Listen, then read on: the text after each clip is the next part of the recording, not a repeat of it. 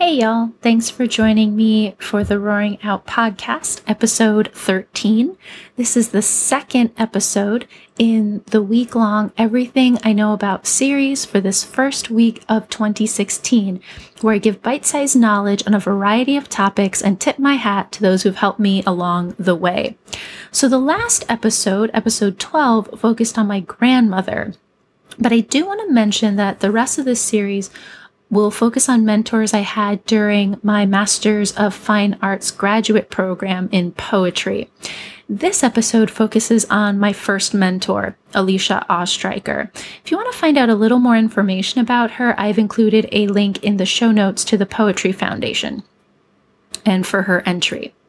So when I first began my program, she was known as the mother of the group. She was very nurturing, and she also, in her poetry, wrote a lot about the Bible, or rather, those in the Bible, wrote about God and to God, and my faith was and continues to be important to me, so I figured we'd be a very good fit, and I was really looking forward to it, and rightly so.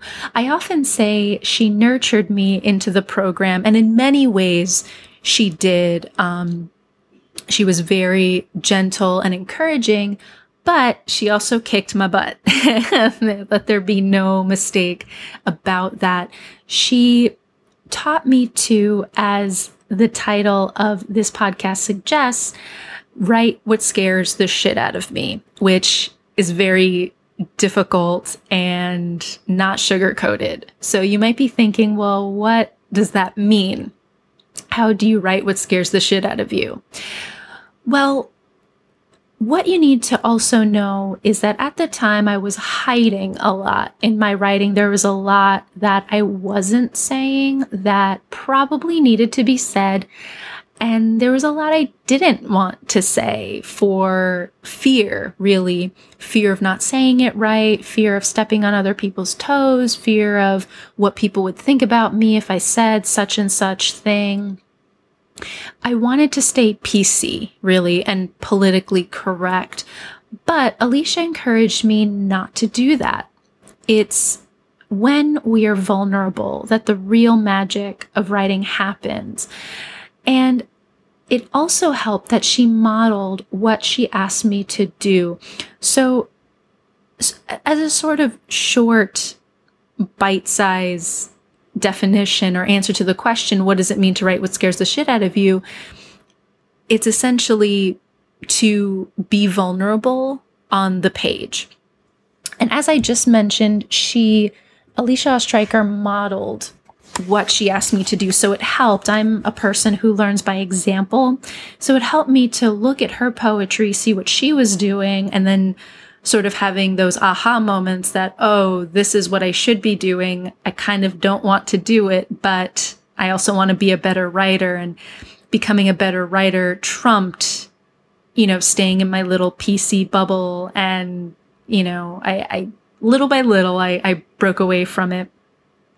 So to illustrate this, because it's really hard to simply explain, so I want to illustrate actually with one of Alicia's own poems. This poem is in her book called The Volcano Sequence, and it's located in part 2 of The Red Thread, and it's a section titled Mother. So this one has an epigraph, which means a short quote at the beginning of a piece of writing, and has a short quote by Lawrence Kushner, which says, "The commandment to honor our parents is the hardest of all, but only then will our relationships with those around us be transparent to us, and only then will our desire to be good be within our reach." And then the poem begins. "Although I have put an ocean between us, still do you know how I lie awake at night? The eye in my right palm pictures you sitting amid your litter, feet buried by accumulated jars of buttons, glasses lost beneath a decade of bank statements and funny poems, hands folded underneath your chin, staring at nothing, preparing to be blind and helpless. For 50 years it has tortured me that I cannot save you from madness, and that I do not love you enough. What is enough? Nothing is enough. I still, after I probably discovered this poem in 2009, and to this day I read that poem and I get chills, because I feel like this is such a great poem or piece, even just piece of writing, that demonstrates vulnerability and writing what scares the shit out of you. So let me try and break it down a little bit. One of the reasons I think this is such a great piece to demonstrate what I'm talking about is Alicia does not shy away from what some may consider a taboo subject. First off, the Ten Commandments, which those in and of themselves aren't necessarily taboo, but talking about the fact that they're hard to fulfill, particularly with our parents. You know, we, as a society, it's okay to rebel against parents, but only at a certain age, right? Like, you know, when you're 15, 16, you rebel, and then you're sort of supposed to come and circle back and honor your parents. But some parents are easier to deal with than others. And what if you have a parent who is more difficult to deal with? And Alicia deals with this head on and gives specifics with it. Writing what scares the shit out of you demands specificity, right? You can't just be vague about who you're talking about and vague about circumstances. You really need to dive in. And Alicia does this. She does not sugarcoat her mother's hoarding habit, nor her mother's madness. I mean, she details this accumulated jar of buttons, the decade of bank statements, right? So she looks at that head on, and also her mother's mental illness. She says, hands folded under your chin, preparing to be blind and helpless. And what's so interesting about that is that usually when people see themselves devolving or some part of their health failing, a lot of times, or at least a lot of times, the language of medicine is to fight, right? There's the battle against cancer or dementia. And yet the mother in this poem is preparing for it, not fighting it, right? This mother is giving in. So it's a person who has no fight. Not because she is weak, but she's just giving in. So not only is it painting the mother in a negative light, but also the speaker, right? The daughter who is, you know, has tried to help in the past, and acknowledging her own failing. Towards the end of the poem, the speaker says, "It has tortured me that I cannot save you from madness, and that I do not love you enough." There are so many times in our lives or so many situations that we just can't do anything about. They just happen.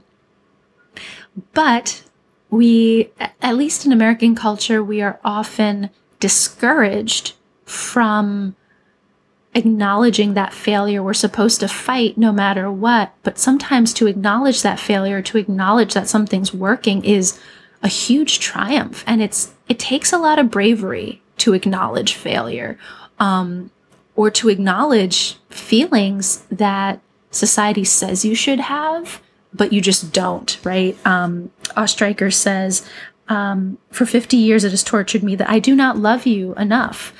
We're supposed to have boundless love for our parents, but what if you don't, right? The fact that she even says that and acknowledges that, that's, you know, that takes balls, as the kids would say, right? The last thing I also want to mention is those last two lines. She says, "What is enough? Nothing is enough."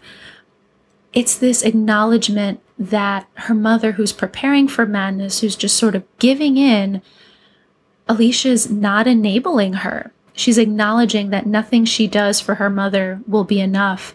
It's almost like this letting go, but it's not an easy letting go. She's acknowledged her own failures and her mother's failures as well. So it's poems like these that when I discovered them in my graduate program, that got me to open up about my own struggles. Interestingly enough, with my own mother, it's one of the other reasons why Alicia was such a great first mentor for me. A lot of her struggles mirrored mine, and she gave me a lot of language and a lot of writing tools to give voice to these struggles. And she also encouraged me to not put a veneer on it, right? To not sugarcoat it, again, to not be vague. Part of writing what scares the shit out of you is just diving into it, being specific, naming not only the people, but the places or the abuse or the hoarding or the habits or the enabling, whatever it is that you're afraid to name. It's part of it is naming it and being specific. And as a result, I wrote everything out. Not everything that I wrote out stayed in the poems. That's part of revision, and I'll talk more about that in episode 15. But I got everything out, no matter how ugly. And even just that process, even if no one else saw it, was very helpful in this practice. So up until now, I focused on writing, but really this principle can be applied to most areas of life, because what writing what scares the shit out of you boils down to really is risk. And in writing, it usually means exposing or detailing that which you'd rather stay hidden. It means writing about the vulnerable or what makes you feel vulnerable. And in life, it can mean taking a job you feel you aren't qualified for. It can mean starting your own business. It can mean posting a photo on Instagram or asking someone out. It can take so many different shapes. And I illustrate it with writing because that's how I experienced it. But these risks can take, again, so many different shapes. And this kind of goes hand in hand with what I talked about in the last episode, episode 12, where I talked about confidence.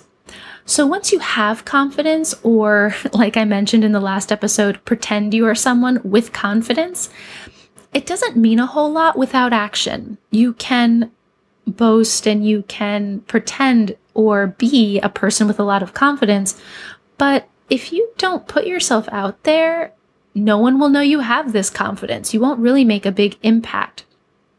So once you know what you want and have access to the resources to fill in your gaps in knowledge or in skills, take risks, put yourself out there.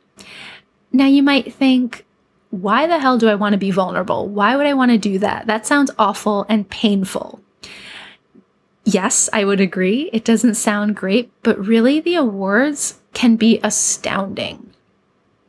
Most people don't like to admit that they're vulnerable or the fact that they don't know everything. A lot of people just fake it.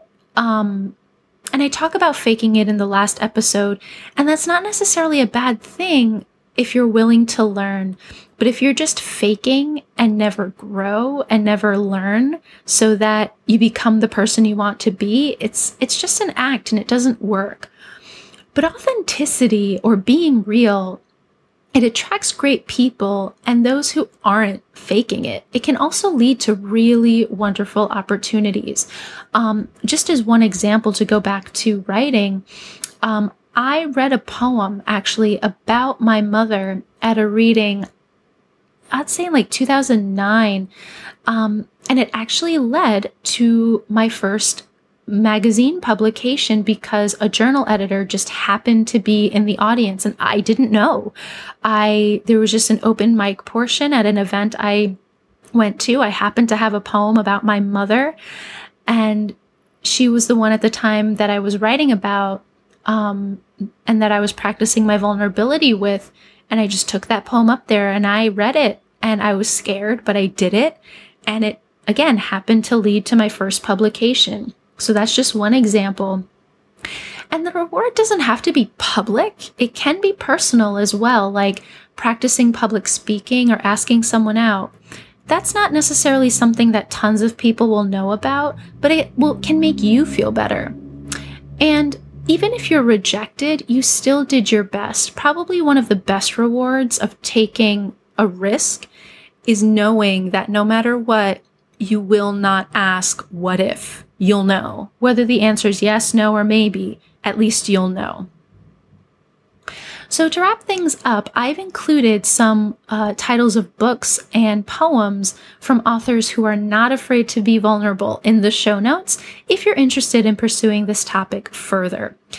These are actually books I read that in my graduate program, so I'm really happy I kept my study notes from that time in my life.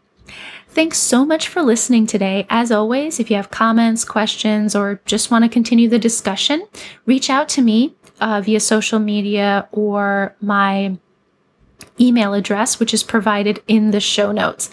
And also, as always, if you like the podcast, I would be so honored if you would rate it. And the link for that is also in the show notes.